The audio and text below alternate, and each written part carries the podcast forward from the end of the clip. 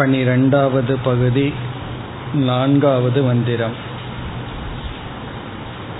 अत यत्र एतत् आकाशम् अनुविषण्णम् चक्षुः स चाक्षुषपुरुषः दर्शनाय चक्षुः अतयो वेद इदं जिग्राणि इति स आत्मा गन्धाय ग्राणम् अतयो वेद इदम् अभिव्याकराणि इति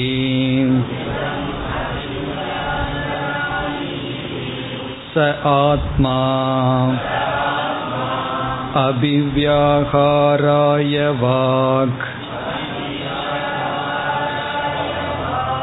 अतयो वेद इदं शृणवाणि इति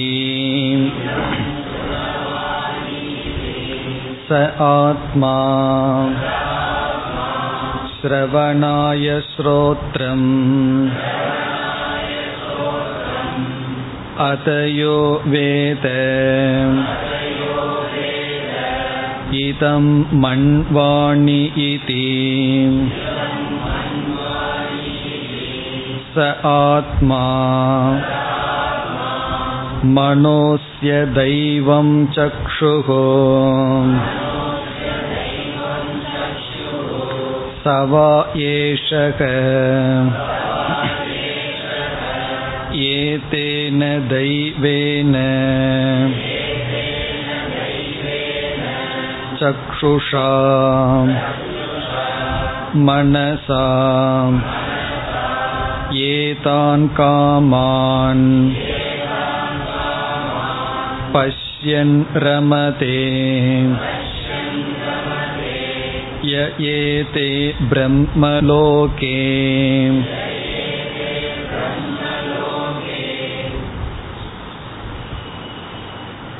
நான்கு ஐந்து இந்த இரண்டு மந்திரங்களில் மீண்டும் ஆத்மஸ்வரூபம் கூறப்படுகின்றது. இதற்கு முன் ஆத்மா அஷரீரம் என்று கூறி அஷரீரமாக தன்னை புரிந்து கொண்டால் என்ன பலன் வருகின்றது என்றும் கூறப்பட்டது. இப்பொழுது மீண்டும் ஆத்ம தத்துவம் கூறப்பட்டு பலனை மீண்டும் கூறி பிரஜாபதி தன்னுடைய உபதேசத்தை முடிக்க இருக்கின்றார். இந்த நான்கு ஐந்து இந்த இரண்டு மந்திரங்களின் சாரம் ஆத்மா கரணங்களுக்கு வேறாக இருக்கின்றது. கரணம் என்றால் இந்திரியங்கள் மனம் இவைகள். இவைகளுக்கு ஆத்மா வேறாக இருக்கின்றது. பிறகு அறிபவனுக்கு அறிபவனாக இருக்கின்றது. நம்முடைய மனம் இந்திரியங்கள் வழியாக இந்த உலகத்தை அறிந்து வருகின்றது. இந்த ஆத்மா அறிபவனை அறிகின்றது.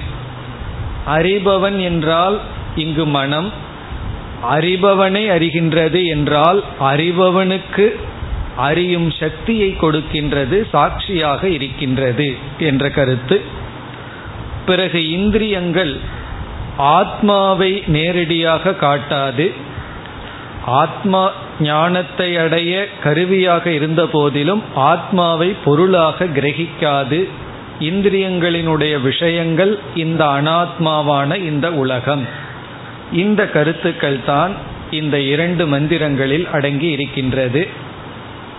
இதில் இந்திரியங்களெல்லாம் சேர்க்கையாக இருக்கின்றது என்றால் சில பொருள்களையெல்லாம் சேர்த்து ஒரு பொருளாக நாம் உருவாக்கினால் அந்த சேர்க்கப்பட்ட பொருளுக்கு வேறாக ஒருவன் இருந்து அந்த பொருளை அனுபவிக்கின்றான். வீடு இருக்கின்றது. பல பொருள்களினுடைய சேர்க்கையில் அந்த வீடு உருவாக்கப்பட்டுள்ளது செங்கற்கள் மணல் சிமெண்ட் இவைகள். இந்த வீடு எதனால் உருவாக்கப்பட்டதோ அதற்கு விலட்சணமான மனிதனுக்காக உருவாக்கப்பட்டது. அந்த நியாயத்தின் அடிப்படையில் இந்திரியங்களெல்லாம் சேர்ந்து இந்த உடலில் இருக்கின்றது. இந்த ஆத்மாவிற்காக இந்த இந்திரியங்கள். இங்கு ஆத்மானா முதலில் சிதாபாசன் பிறகு முக்கிய ஆத்மா. அந்த முக்கிய ஆத்மா இவைகளிலிருந்து வேறுபட்டது. இதுதான் இந்த பகுதியின் சாரம்.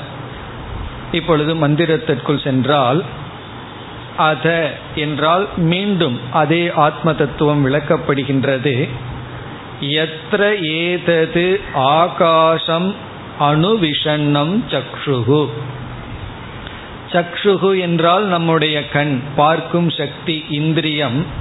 ஆகாசம் அணுவிஷன்னம் இந்த இடத்தில் ஆகாசம் என்ற சொல்லுக்கு கோலகம் என்று பொருள். கோலகம் என்றால் எந்த இடத்திலிருந்து நாம் பார்க்கின்றோமோ அந்த இடம் நம்முடைய கண்கள். நம்முடைய கண்கள் தான் இங்கு ஆகாசம் என்று சொல்லப்படுகிறது. சக்ஷுகு என்றால் கண் அல்ல பார்க்கும் சக்தி. அதாவது சூக்மமான இந்திரியம்.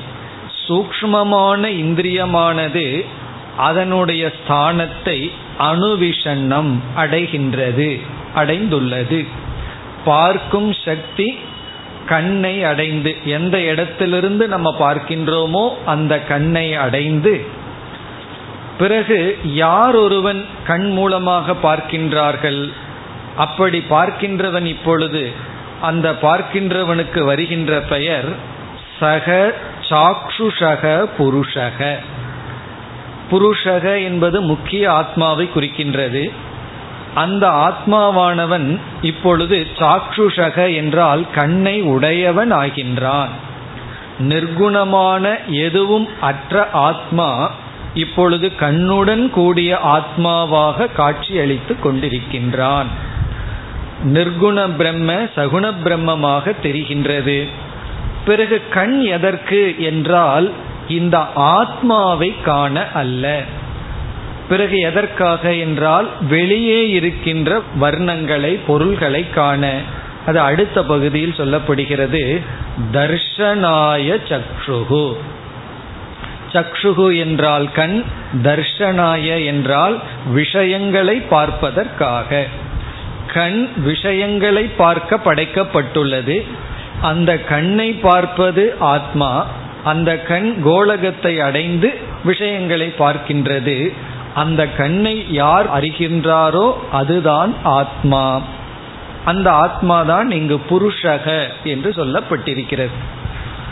இதே போல் மற்ற இந்திரியங்கள் எல்லாம் இனி எடுத்துக்கொள்ளப்பட்டுள்ளது இதனுடைய சாரத்தை நாம் பார்த்தோம். ஒவ்வொரு இந்திரியங்களும் ஒவ்வொரு அனாத்ம விஷயத்தை கிரகிக்கின்றது.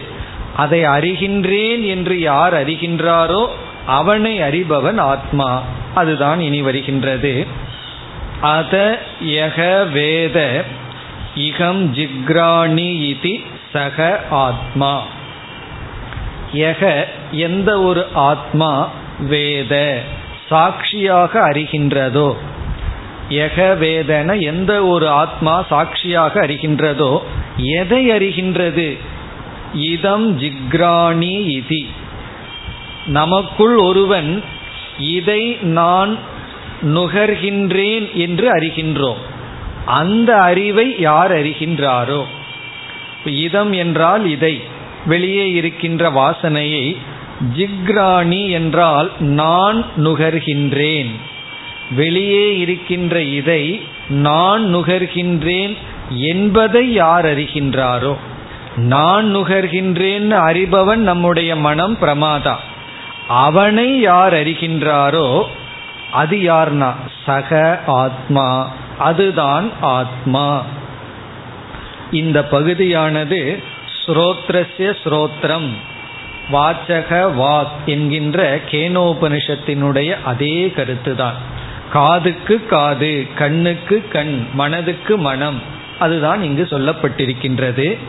இதை நுகர்கின்றேன் என்று அறிபவனை யார் அறிகின்றாரோ அது ஆத்மா.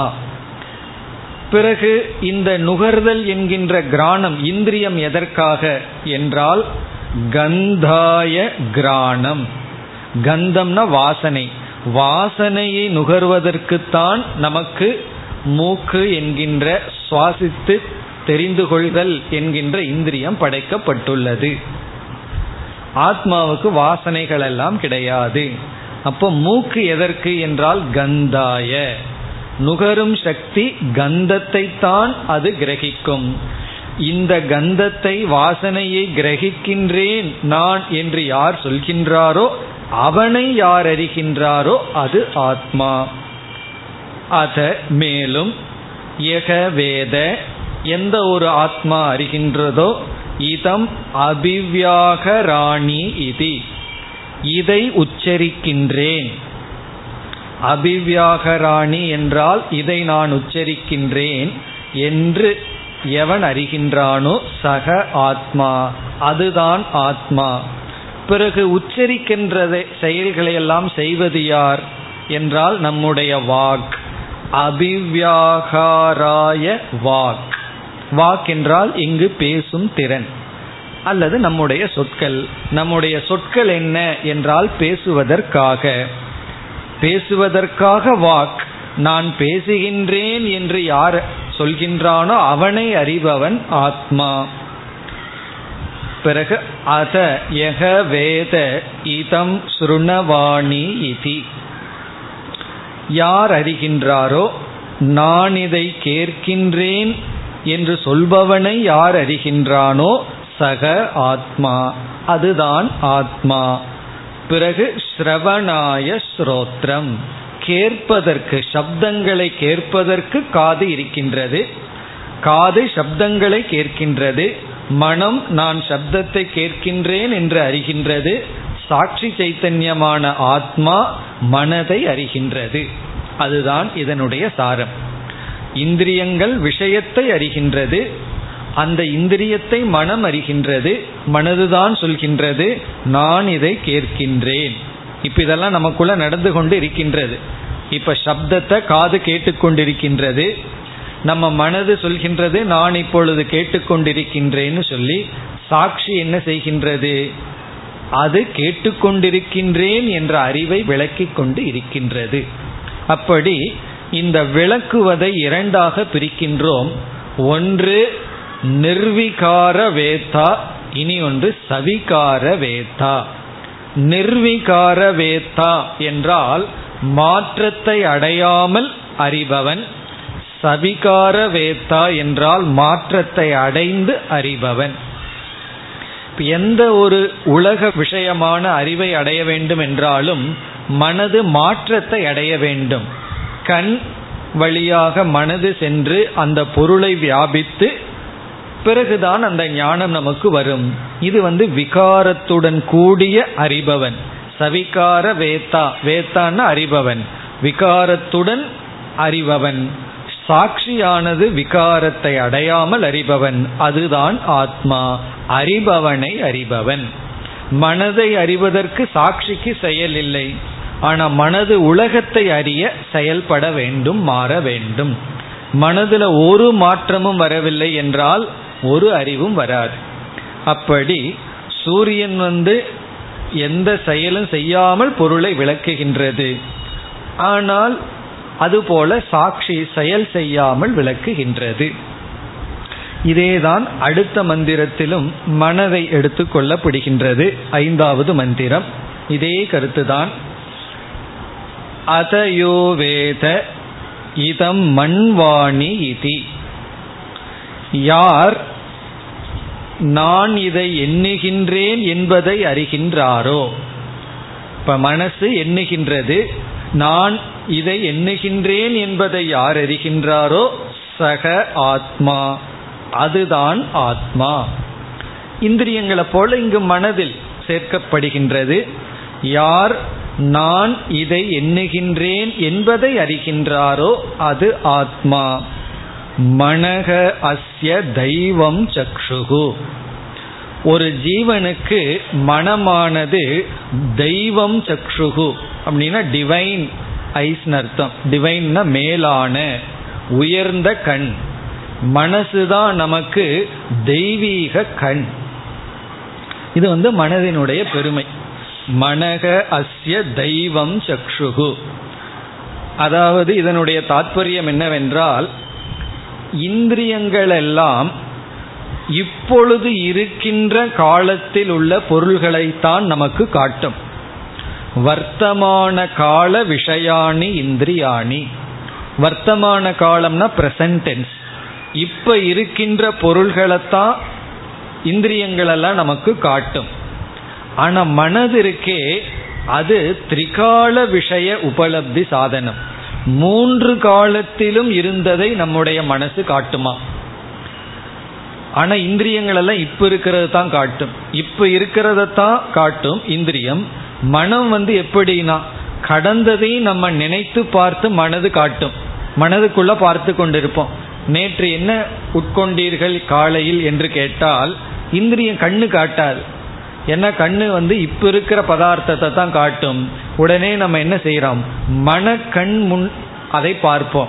அந்த மனக்கண்ணுன்னு சொல்றமே அதுதான் இங்கு தெய்வம் சக்ஷுகு. அதே வார்த்தை தான் உபனிஷத்தும் பயன்படுத்தி உள்ளது தெய்வம் சக்ஷுகு. நம்ம மனக்கண்ணில் பார்த்து சொல்றோம். அப்பொழுது என்ன நேற்று எதை நம்ம உட்கொண்டோமோ அது கண்ணுக்கு முன் வருகின்றது. எப்படிப்பட்ட கண்? மனதிற்கு முன் வருகின்றது. பிறகு மனம் இப்பொழுது இருப்பதையும் காட்டுகின்றது. நாளைக்கு எதை சாப்பிட போகிறீர்கள்னு சொன்னால் சில பேர் ஒரு நாளைக்கு முன்னாடியே பிளான் போட்டுருவார்கள். நாளைக்கெல்லாம் என்ன மெனுன்னு சொல்லி. உடனே மனசு என்ன பண்ணும்? அதையும் விஷுவலைஸ் பண்ணும். நாளைக்கு தான் நான் சாப்பிட போகின்றேன். அதையும் பார்த்து விடும். அப்படி இந்த மனம் இறந்த காலத்தில் உள்ள அனுபவத்தையும் பொருள்களையும் காட்டும். நம்ம கண்முன் கொண்டு வந்து நிறுத்தும். நிகழ்காலத்தையும் காட்டும். பிறகு எதிர்காலத்தில் வரப்போவதையும் அது காட்டும். வரப்போவதுன்னா எதிர்காலத்தை சிந்திச்சு இப்படியெல்லாம் நடக்க வேண்டும்னு மனது கற்பனை செய்து காட்டும். ஆகவே இந்த இந்திரியங்களை காட்டிலும் மிக மேலான இந்திரியம் என்ன? சாமானிய இந்திரியம் என்ன என்றால் மனம். ஆகவே இங்கு இந்த ஜீவனுக்கு மனக தெய்வம் சக்ஷுகு. இந்த மனதையும் யார் அறிகின்றாரோ அது ஆத்மா. அதுதான் இந்த ஐந்தாவது மந்திரத்தின் சாரம். யக வேத இதம் மண்வாணி. நான் இதை நினைக்கின்றேன் என்பதையும் யார் காட்டுகின்றாரோ அது ஆத்மா. இந்த பகுதியுடன் ஆத்ம உபதேசம் முடிவடைகின்றது. இனி இதே மந்திரத்தில் வருகின்ற மற்ற பகுதிகளெல்லாம் ஞான பலம். இந்த ஆத்ம ஞானத்தினுடைய பிரயோஜனம் அடுத்த மந்திரமும் பிரயோஜனம்தான் என்ன பிரயோஜனம்? யார் அஷரீரக அகம் மூன்று உடலும் அற்றவனாக நான் இருக்கின்றேன் என்று புரிந்து கொள்கின்றாரோ? யார் இந்திரியங்களுக்கும் வேறாக இந்திரியங்களையெல்லாம் விகாரத்தை அடையாம அறிகின்ற சைத்தன்யமான சாட்சியான ஆத்மா நான் என்று புரிந்து கொள்கின்றார்களோ அவர்கள் சகவை ஏஷக அப்படிப்பட்ட சாதகர்கள் சித்தர்கள் ஏதேன தெய்வேன சக்ஷுஷா மனசா. இவர்கள் வந்து எப்படிப்பட்ட பலனை அடைகிறார்கள்? ஏதேன இந்த தெய்வேன தெய்வீகமான சக்ஷுஷா கண்ணான மனசா மனதினால். இதெல்லாம் மனதுக்கு அடைமொழி. இந்த தெய்வீகமான கண்ணாக இருக்கின்ற மனதினால் நம்முடைய துயரத்துக்கு காரணமே மனதுதான் மோக்ஷத்துக்கு காரணமும் மனசுதான் இப்ப துயரத்தை கொடுத்து கொண்டிருக்கின்ற மனதை துயரத்தை கொடுக்காத மனதாக மாற்றி விட்டார்கள் ஆகவே இவர்கள் அனைத்தையும் மனதினாலேயே அனுபவித்து விடுகின்றார்கள். சர்வாத்ம பாவம் எல்லாவற்றையும் இவர்கள் அடைந்து விடுகின்றார்கள். அதுதான் இங்கு பலன். சோஷ்ணுதே சர்வான் காமான் சொன்னதுதான் இங்கு சொல்லப்படுகிறது. அப்படிப்பட்ட மனதினாலேயே ஏதான் காமான் பஷ்யன். ஏதான்னா இங்கு இருக்கின்ற காமான்ன பொருள்கள் அனைத்தையும் பஷ்யன் பார்த்து கொண்டு. இவங்கெல்லாம் அதை ஸ்தூலமா போய் அனுபவிக்க வேண்டியதில்லை. மனதினாலேயே இவைகளை எல்லாம் பார்த்து கொண்டு. இவைகள்னா வெறும் இந்த லோகத்தில் இருப்பது தானா என்றால் இல்லை. பிரம்மலோகத்தில் இருப்பதையும் கூட இவர்கள் மனதினாலேயே கண்டு அதை அனுபவிக்கின்றார்கள். அதை இவர்கள் சுகிக்கின்றார்கள். கடைசி பகுதி ய ஏதே பிரம்மலோகே. ஏ ஏதே பிரம்மலோகேன பிரம்மலோகத்தில் எவைகளெல்லாம் உண்டோ அவைகளையும் இவர்கள் மனதினாலேயே பார்த்து ரமதே மகிழ்ச்சி அடைகிறார்கள். இது ஒரு கோணத்தில் பார்த்தா சகுண பிரம்ம ஞானத்தினுடைய பலனாக தெரிகின்றது. ஆனால் நிர்குண பிரம்ம ஞானத்தை அடைந்தவனும் அந்த பொருள்களாகவே இவன் ஆகிவிடுவதனால் அனைத்தையும் இவன் அனுபவிக்கின்றான். அனைத்திலும் மகிழ்ச்சியாக இருக்கின்றான் என்று பிரம்மலோகத்தில் இருக்கின்ற அனைத்து பொருள்களையும் மனதினாலேயே இவன் அனுபவிக்கின்றான். அதாவது மனநிறைவுடன் இருக்கின்றான். அதுதான் இதனுடைய சாரம். இனி அடுத்த மந்திரத்தில் பிரஜாபதியானவர் தன்னுடைய உபதேசத்தை முடிக்கின்றார். மீண்டும் ஞான பலனை கூறி. இந்த ஆத்ம ஞானத்தை அடைந்தால் என்ன பலன் என்று சொல்லி தன்னுடைய உபதேசத்தை முடிக்கின்றார். ஆறாவது மந்திரம். तं वा एतम् देवाः आत्मानमुपासते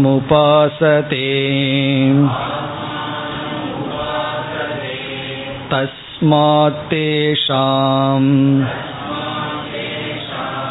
सर्वे च लोकाः आत्ताः सर्वेश्च कामाः स सर्वाञ्च लोकानाप्नोति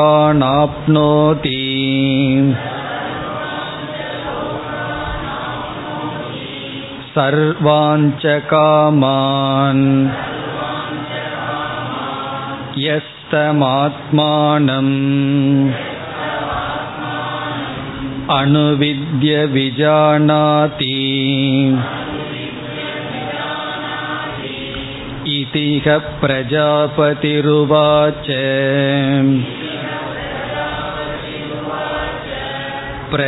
प्रजापतिरुवाच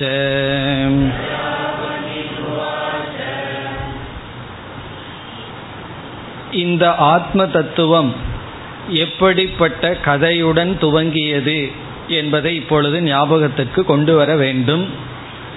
இந்திரன் விரோச்சனன் இருவரும் பிரஜாபதியிடம் சென்றார்கள். விரோச்சனன் சென்று விட்டான். இந்திரன் கடைசி வரை இருந்து தவம் செய்து இந்த ஞானத்தை அடைந்தார்.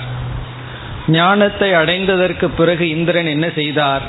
என்ன நோக்கத்தில் இந்திரன் இங்கு வந்தான்? பிரஜாபதியிடம் நான் சென்று அவர் சொல்கின்றதை தெரிந்து கொண்டு உங்களுக்கு வந்து உபதேசிக்கின்றேன் என்று தேவர்களிடம் சொல்லி இந்திரன் பிரஜாபதியிடம் வந்தான். விரோச்சனனும் அவ்வாறே வந்து ஸ்தூல சரீரம்தான் ஆத்மானு பிரஜாபதி உபதேசிக்கின்றார் என்று புரிந்து கொண்டு அசுரர்களிடம் சென்று ஸ்தூல உடல் தான் ஆத்மா என்று அவனுடைய உபனிஷத்தை உபதேசித்தான். இப்பொழுது இந்திரன் என்ன செய்கின்றார்?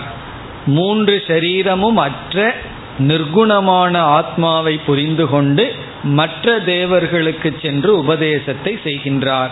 மற்ற தேவர்களும் ஞானத்தை அடைகிறார்கள்.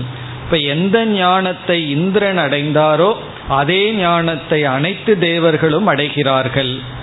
பிறகு ஞான பலனையும் தேவர்கள் அடைகிறார்கள். அது மட்டுமல்ல இங்கு பிரஜாபதி கூறுகின்றார் தேவர்கள் மட்டுமல்ல மனிதர்களாகட்டும் எவர்களாகட்டும் இந்த ஞானத்தை யார் அடைகிறார்களோ அவர்கள் இந்த பலனை அடைகிறார்கள் என்று இந்த ஞானம் தேவர்களுக்கு மட்டும் விசேஷமானதல்ல மனிதர்களுக்கும் என்று கூறி முடிக்கின்றார்.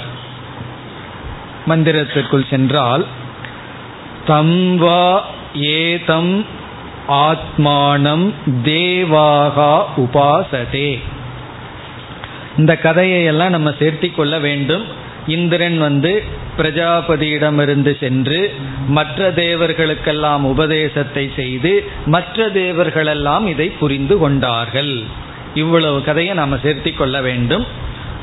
தேவாகா தேவர்கள் மற்ற தேவர்கள் என்ன இந்திரன் உபதேசித்த காரணத்தினால் மற்ற தேவர்கள் தம் ஏதம் ஆத்மானம் இந்த ஆத்மாவை அந்த இந்த ஆத்மாவை தம்னா அந்த ஏதம்னா இந்த. ரொம்ப தூரத்தில் இருக்கு பிரம்மனா இருக்குன்னு நினைச்சிட்டு இருந்த அந்த பிறகு நம்மிடமே இருக்கின்றது என்று புரிந்து கொண்ட இந்த தன்னை உபாசதே. உபாசதேன அறிகின்றார்கள் அறிந்து கொண்டார்கள். உபனிஷத்துல அறிதல் என்பதற்கும் உபாசனம் தியானம் என்பதற்கும் வேறுபாடு இல்லாமல் அந்த சொற்கள் பயன்படுத்தப்பட்டிருக்கின்றது. வேத என்றால் அறிதல் அர்த்தம். உபாசதே என்றால் தியானிக்கிறார்கள் அர்த்தம். ஆனால் சில சமயங்களில் உபாசனைக்கும் வேதங்கிற வார்த்தை பயன்படுத்தப்படும். அறிதலுக்கும் உபாசதேங்கிற வார்த்தை பயன்படுத்தப்படும். நம்ம தான் இடத்திற்கு தகுந்தாற்போல் புரிந்து கொள்ள வேண்டும். இங்கு உபாசதே என்றால் ஜானந்தி அறிகின்றார்கள்.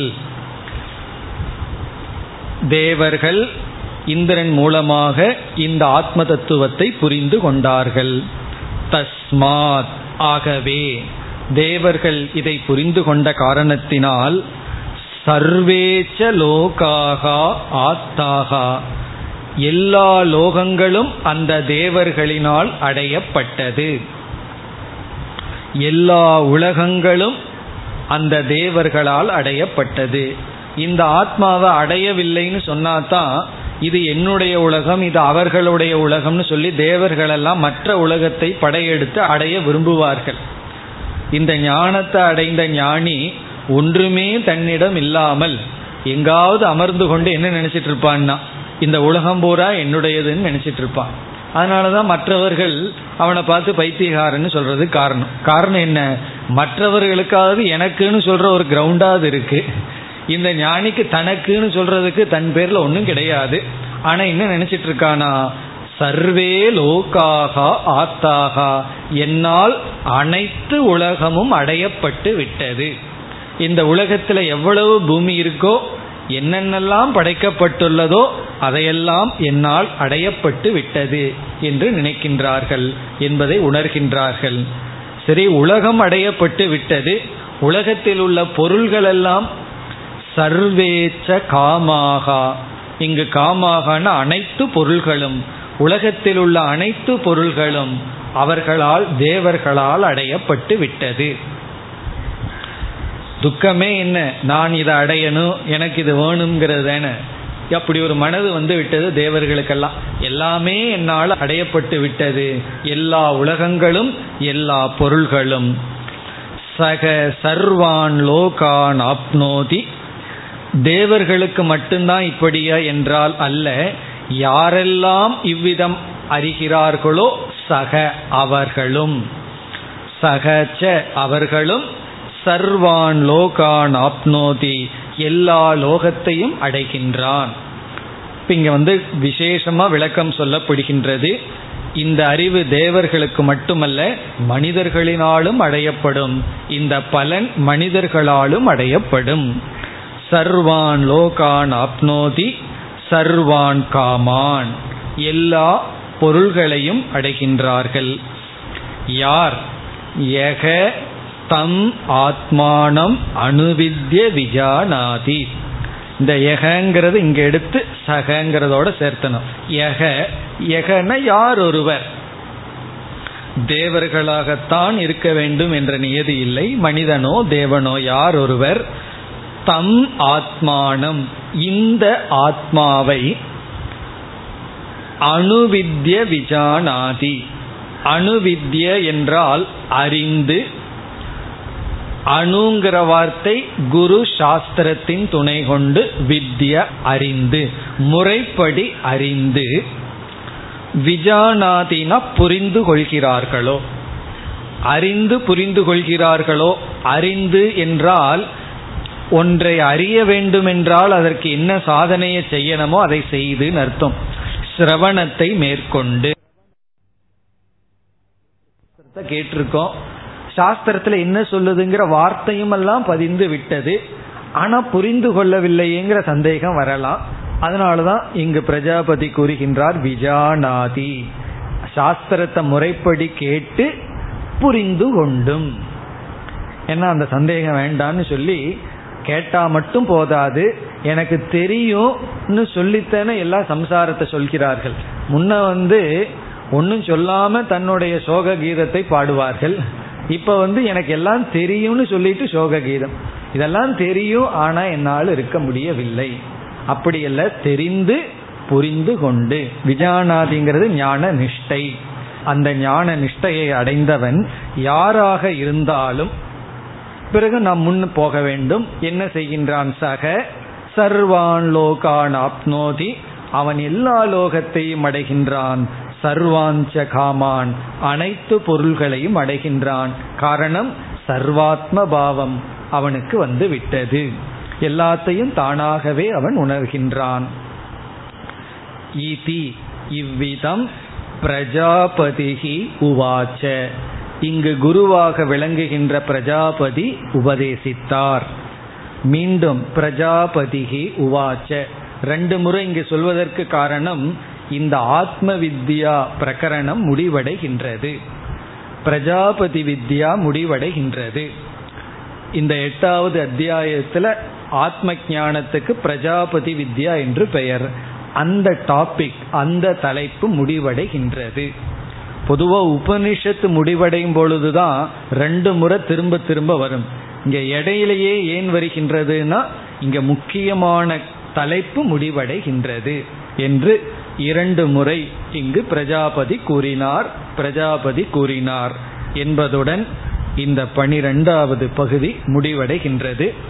இத்துடன் ஆத்ம விசாரமும் முடிவடைகின்றது. இனி நமக்கு மூன்று செக்ஷன் கடைசி மூன்று பகுதிகள் இருக்கின்றது. இந்த பதினைந்து செக்ஷன் இந்த எட்டாவது அத்தியாயத்தில் அதில் பன்னெண்டாவது பகுதியுடன் ஏழாவதில் ஆரம்பிச்சு பன்னெண்டாவது பகுதியுடன் ஆத்ம வித்யா முடிவடைகின்றது. இனி அடுத்த மூன்று மிக எளிமையான பகுதிகள் தான். ஆத்ம வித்யா வருவதில்லை. சில பிரார்த்தனைகள் தியானம் இவைகளெல்லாம் வந்து முடிவடைகின்றது. இப்பொழுது பதிமூன்றாவது பகுதிக்கு செல்லலாம். श्यामाच्चबलम् प्रपद्ये शबलाच्यामम् प्रपद्ये अश्व इव रोमाणि विधूय पापम् चन्द्र इव रागोः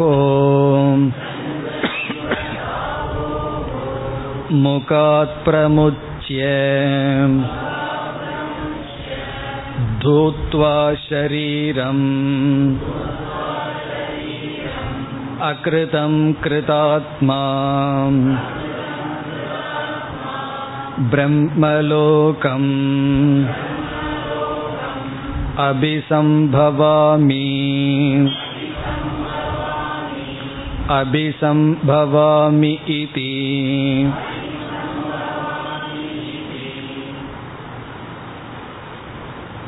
சென்ற பகுதியுடன் ஆத்ம வித்யா அல்லது ஆத்ம விசாரம் முடிவடைகின்றது இனி இந்த பகுதி ஜபத்திற்காக கூறப்படுகின்றது இந்த ஒரே மந்திரம் தான் இந்த பதிமூன்றாவது செக்ஷன் இது வந்து ஜபம் செய்வதற்காக. பிறகு நம்மை தூய்மைப்படுத்துவதற்காக. சுத்திகரணார்த்தம் ஜபார்த்தம். இந்த செக்ஷனை வந்து ஜபம் செய்ய வேண்டும். எதற்குனா நம்மை தூய்மைப்படுத்த. யார் என்றால் அனதிகாரிகளாக இருப்பவர்கள். அதிகாரத்துவத்தை அடையாதவர்கள். வைராகியம் விவேகம் இதையெல்லாம் அடையாதவர்கள் ஆத்ம வித்யாவுக்கு அல்லது விசாரத்திற்கு தகுதியை அடையாதவர்கள் இதை ஜபமாக செய்து தன்னை தூய்மைப்படுத்த வேண்டும். என்ன இது தான் இப்படி ஆவேனாக என்று ஃபர்ஸ்ட் பர்சன்ல இருக்கு.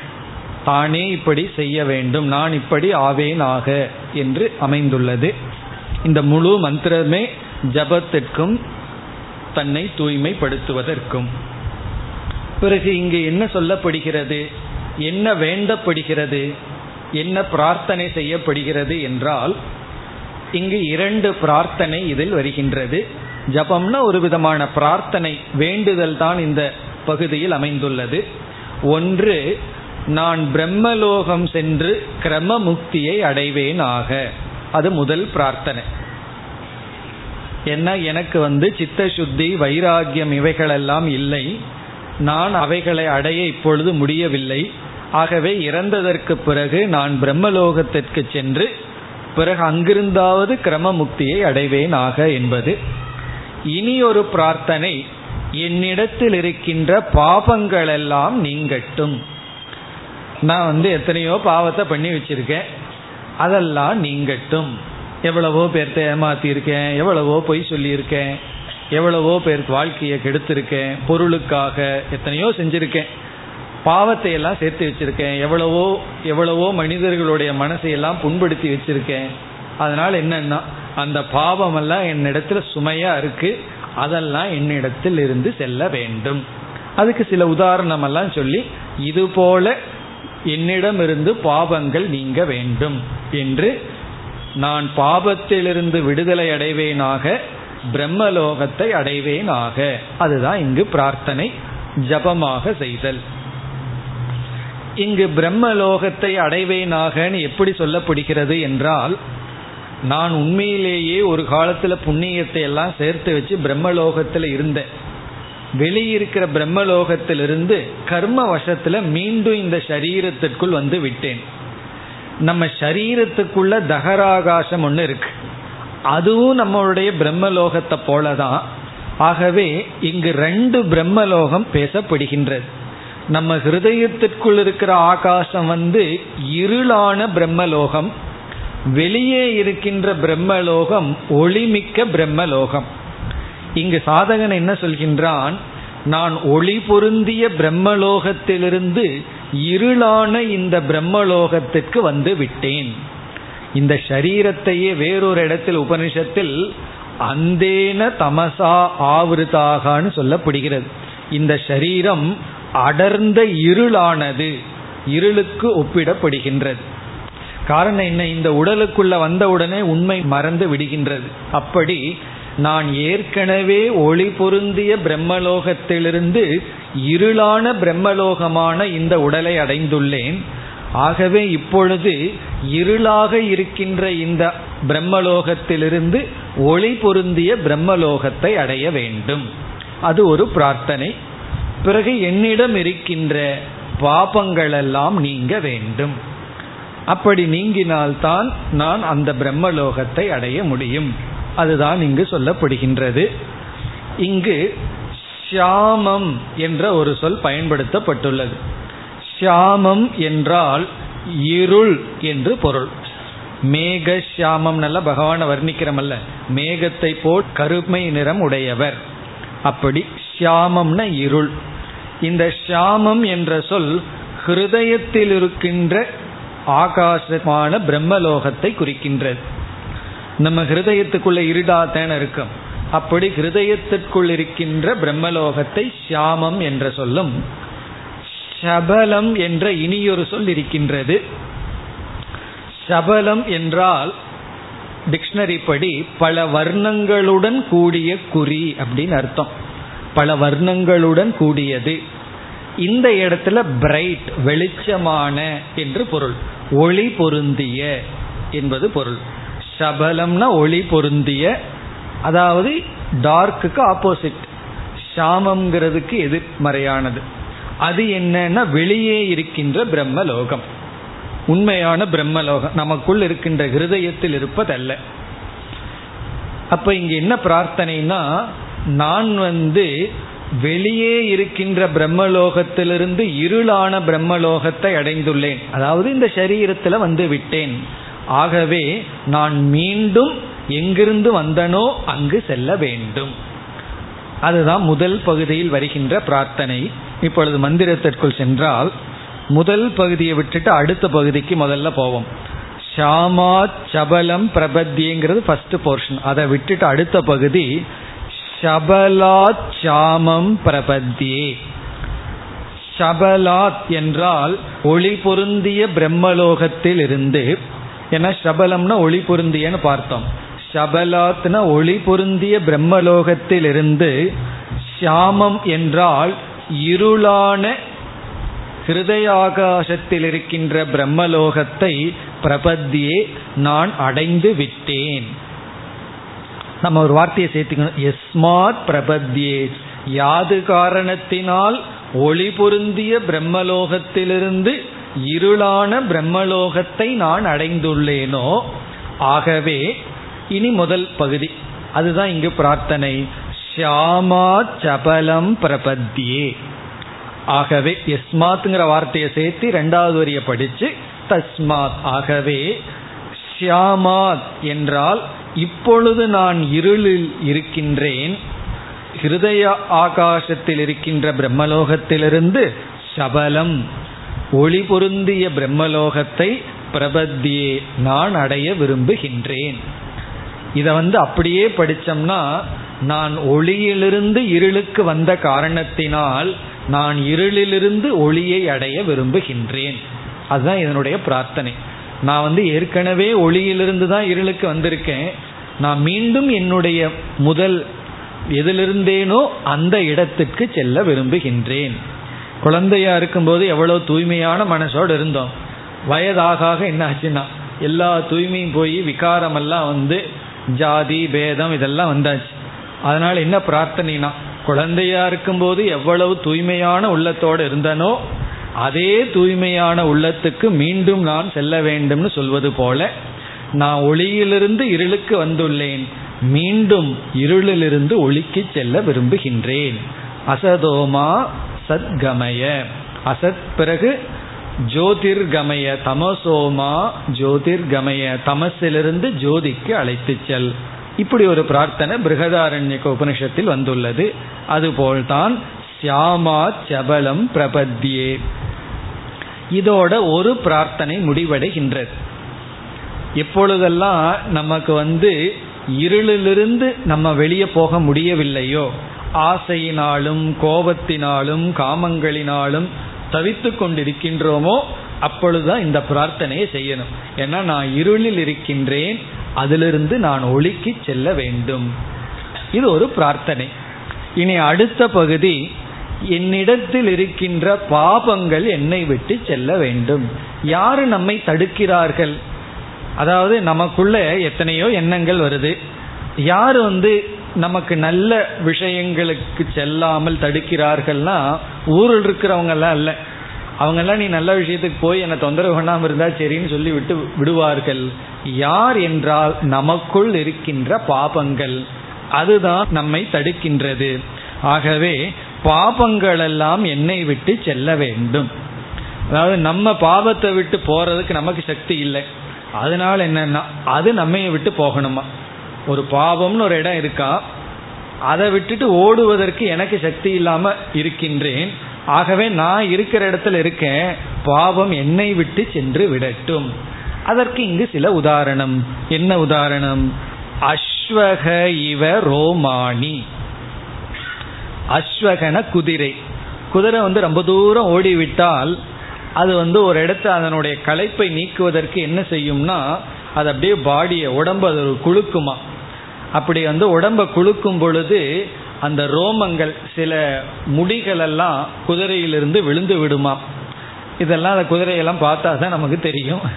அப்படி குதிரையினுடைய ரோமங்கள் ரோமங்கள்னா அது பழைய ரோமங்கள் எல்லாம் அது ரொம்ப தூரம் நடந்து வேர்வையில் இருக்கும் பொழுது அது உடம்பை சற்று குழுக்கும் பொழுது ரோமங்கள் விழுந்து விடுகின்றது.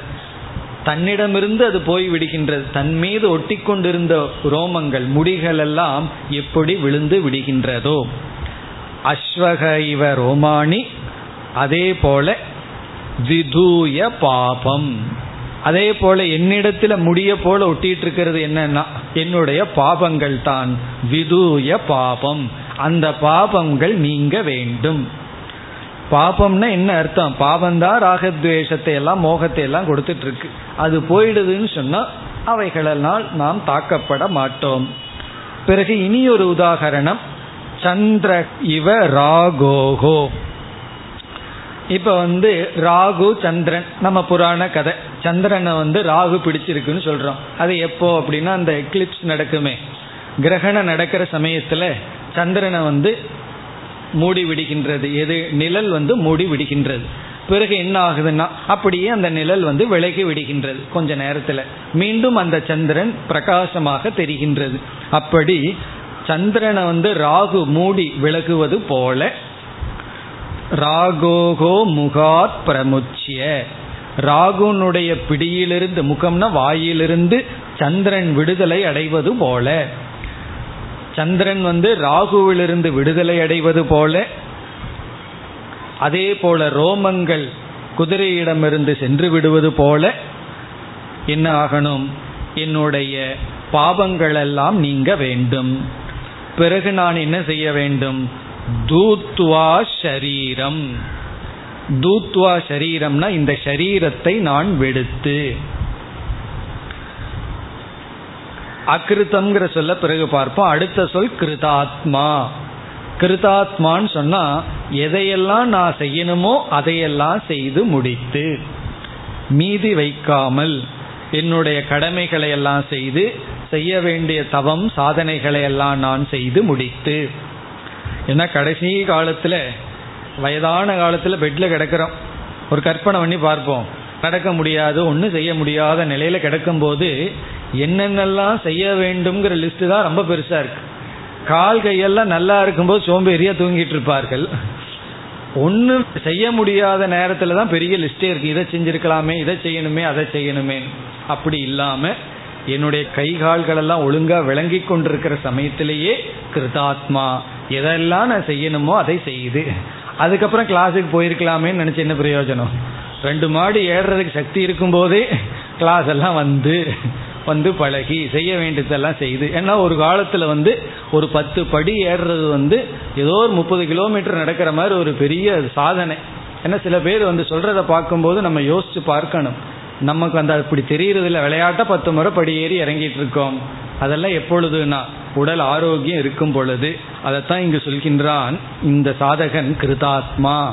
நான் வந்து செய்ய வேண்டிய காலத்தில் செய்ய வேண்டியதெல்லாம் செய்து முடிக்க வேண்டும். செய்து முடித்து பிறகு சரீரத்தை விடுத்து அகிருதம் பிரம்மலோகம். அகிருத்தம்னா அதிக காலம் இருக்கின்ற. ரொம்ப நாள் இருக்கின்ற பிரம்மலோகம். செய்யப்படாத. பிரம்மலோகமெல்லாம் நம்ம செய்யப்படவில்லை. அப்படி செய்யப்படாத பிரம்மலோகத்தை அபிசம்பவாமி. நான் அடைவேனாக.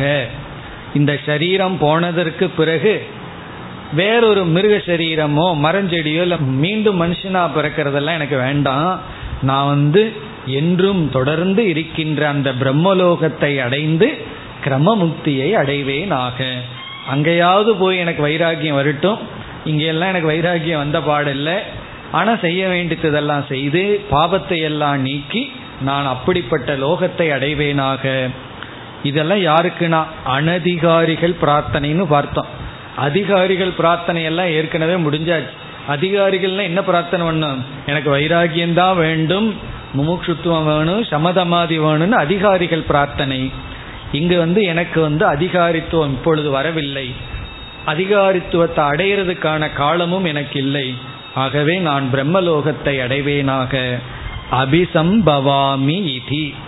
இரண்டாவது முறை சொல்வது இந்த செக்ஷன் இந்த பகுதி முடிவடைந்து விட்டது என்பதை இது குறிக்கின்றது.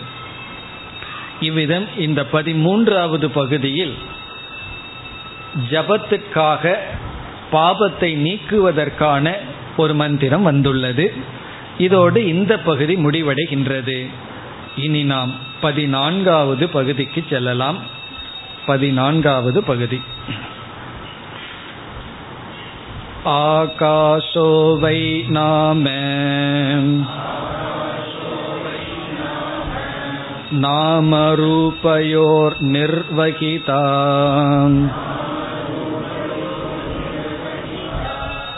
ते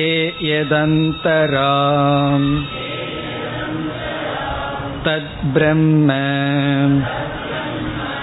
ததமிருதம் ச ஆத்மா இதுவரை பார்ப்போம். மீதிய பிறகு பார்க்கலாம். இந்த பகுதியும் தியானத்துக்கான பகுதி. இந்த பகுதியில் வருகின்ற கருத்து என்னவென்றால் ஏற்கனவே இது போன்ற ஒரு பகுதியை படித்துள்ளோம். தைத்திரிய உபனிஷத்தில் திரிசங்கு என்ற ரிஷியானவர் ஒரு மந்திரத்தை சொன்னார். யாருக்காக ஞாபகம் இருக்கோ? அகம் விரக்ஷஸ்ய ரேரிவா. அதே போன்ற பகுதி தான் இந்த பகுதியும். ஆனால் அதற்கும் இதற்கும் ஒரு வேறுபாடு இருக்கின்றது. திரிசங்கு வந்து ஞானத்தை அடைந்து புரிந்து கொண்டு சொன்னார். இது வந்து ஒரு சாதகன் சொல்வது புரிந்து கொள்வதற்கு முன் சொல்கின்ற பகுதி. நான் இப்படி ஆவேனாக அனைத்துமாக நான் இருக்கின்றேன்னு திரிசங்கு சொன்னார் நான் அனைத்துமாக இருப்பேனாக அந்த அறிவை அடைவேனாக என்று இங்கு சொல்லப்படுகின்றது. இதுவும் ஒரு மிக அழகான பகுதி. இப்போ இங்கு வந்து தியானத்துக்கான பகுதி இது. ஞானத்திற்கு முன் ஒரு சாதகன் மேற்கொள்கின்ற பிரார்த்தனை. இது வந்து ஒரு பிரார்த்தனா பகுதி. இதை வந்து நம்ம பிரார்த்தனை செய்ய வேண்டும். இங்கு என்னென்ன கருத்துக்கள் இருக்கின்றது என்றால் முதல் கருத்து பிரம்ம லட்சணம் பிரம்மத்தினுடைய இலக்கணம் இங்கு இருக்கின்றது. பிரம்மத்தினுடைய லட்சணம் சொல்லப்படுகின்றது. இரண்டாவது கருத்து பிரம்மத்துக்கு என்னென்ன பெருமைகள் எல்லாம் இருக்கின்றதோ அந்த அனைத்து பெருமைகளையும் நான் அடைவேன் ஆக. பிரம்மத்தினுடைய எல்லா விபூதிகளையும் பெருமைகளையும் என்னுடைய பெருமைகளாக மாற்றுவேன் ஆக. திருசங்கு என்ன சொன்னார்? எல்லாம் என்னுடைய பெருமைன்னு சொல்லிட்டார். இங்க என்னுடைய பெருமையாக நான் மாற்றுவேன் ஆக. இப்ப எனக்குன்னு ஒரு பெருமையும் கிடையாது. ஆனா பிரம்மத்தினுடைய எல்லா குளோரி அது என்னுடைய பெருமை ஆகட்டும் பிறகு மூன்றாவது பிரார்த்தனை இங்கு நான் மீண்டும் பிறக்காமல் இருப்பேனாக. நான் பிறந்து பிறந்து சலித்து விட்டேன் எனக்கு மறுபிறப்பி வேண்டாம். இந்த மூன்று கருத்து இங்கு இருக்கின்றது. ஒரு சாதகன் இந்த மூன்றையும் பிரார்த்தனை செய்கின்றார் முதல்ல பிரம்மத்துக்கு லட்சணத்தை சொல்லி அப்படின்னா இவர் வந்து நல்லா கேட்டிருக்கார். அர்த்தம் உபனிஷத்தெல்லாம் கேட்டிருக்கார். ஆகவே இந்த சாதகன் இப்படிப்பட்ட பிரம்மன்னு சொல்லி பிரம்மத்தினுடைய லட்சணத்தை சொல்லி இந்த பிரம்மத்துக்கு என்னென்ன பெருமைகள் இருக்கோ அதெல்லாம் என்னுடைய பெருமைகளாக ஆகட்டும். நான் பிரம்மத்தை படிக்கிறது எதற்குனா பிரம்மத்தினுடைய பெருமை சுரூபமல்ல என்னுடைய சுரூபம் ஆகட்டும் பிறகு நான் மீண்டும் பிறக்காமல் இருப்பேனாக விதேக முக்தியை அடைவேன் ஆக இதுவரை நம்ம படித்த பகுதி வரை பிரம்மத்தினுடைய லட்சணம். நம்ம ரெண்டு வரி படித்தோம் அது பிரம்மத்தினுடைய லட்சணம். அந்த லட்சணத்தை இப்பொழுது ஆரம்பிக்கலாம். ஆகாஷோவை நாம நாமரூபயோகோ நிர்வகிதா. நாம என்றால் பிரம்மத்துக்கு ஒரு பெயர். இது பிரம்மத்தினுடைய பெயர். பிரம்மத்துக்கு என்ன பெயர்னா எல்லா பெயரும் பிரம்மனுடைய பெயர் தான் ஆனா இங்கு பிரம்மத்திற்கு கொடுக்கப்படுகின்ற பெயர் ஆகாஷக. ஆகாசம் என்பது பிரம்மத்தினுடைய பெயர். ஆகாசம் என்ற பெயரை உடைய பரமாத்மா. இதிலிருந்து என்ன தெரிகிறது? ஆகாசம்ங்கிற சொல் பிரம்மத்துக்கும் பயன்படுத்தப்பட்டுள்ளது. ஆகாசம்ங்கிறது பிரம்மத்திற்கு பெயர். ஆ சமந்தாத் காசதே பிரகாசதே காசதேன விளங்குகின்றது. ஆனா முழுமையாக ஸ்வயம் ஜோதியாக விளங்குவதனால் அது ஆகாசம் சாதாரணமா ஆகாசம்னா வெட்ட வெளின்னு அர்த்தம் ஸ்பேஸ் ஆனா இந்த இடத்துல ஆகாசம்னா பரமாத்மா. இந்த பரமாத்மா யார்? மிக முக்கியமான அழகான லட்சணம். சாஸ்திரத்தில் இது ரொம்ப பிரசித்தமானது. இது உபாசனா பகுதியில் இது வந்தாலும் பிரம்மத்தினுடைய மிக அழகான லட்சணம் இங்க வந்துள்ளது. பிரம்மன் யார்னா என்ன பண்ணுவார்? நம்ம சாதாரணமாக சொல்லுவோம் இந்த உலகத்தை படைக்கிறார். சிருஷ்டி கர்த்தா இந்த உலகத்துக்கு விவர்த்த உபாதான காரணமாக இருக்கின்றார்லாம் சொல்லுவோம்.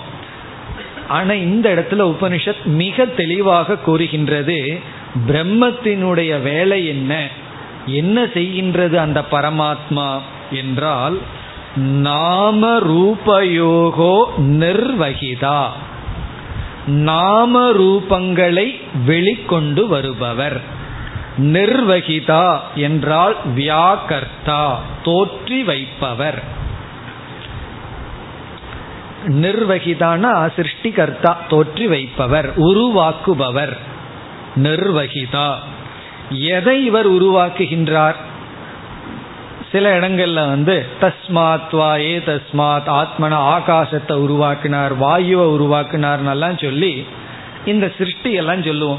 இங்கு வந்து மிக ஆரம்பத்திலேயே இவர் எதை உருவாக்குறார்னா நாம ரூப யோகோ வெறும் நாம ரூபத்தை மட்டும் தோற்றி வைப்பவர். அதான் அப்படின்னு என்னன்னா மித்யா பிரபஞ்சத்தை தோற்றி வைப்பவர். நாம ரூபத்தை உருவாக்குகின்ற அந்த பிரம்மன் ஆகாசம் என்ற பெயரை உடைய அந்த பிரம்மன் இனி அடுத்த பகுதிகளையெல்லாம் அந்த பிரம்மனுடைய சொரூபமும் சொல்லப்படுகிறது. அந்த பிரம்மனுடைய தன்மை இது என்று பிரம்மத்தினுடைய சொரூபத்தை சொல்லி இந்த பிரம்மத்துக்கு என்னென்ன பெருமைகளோ அதெல்லாம் எனக்கு வரட்டும் பிறகு நான் மீண்டும் பிறக்காமல் இருப்பேனாக. அதுதான் பிரார்த்தனை. அடுத்த வகுப்பில் பார்ப்போம்.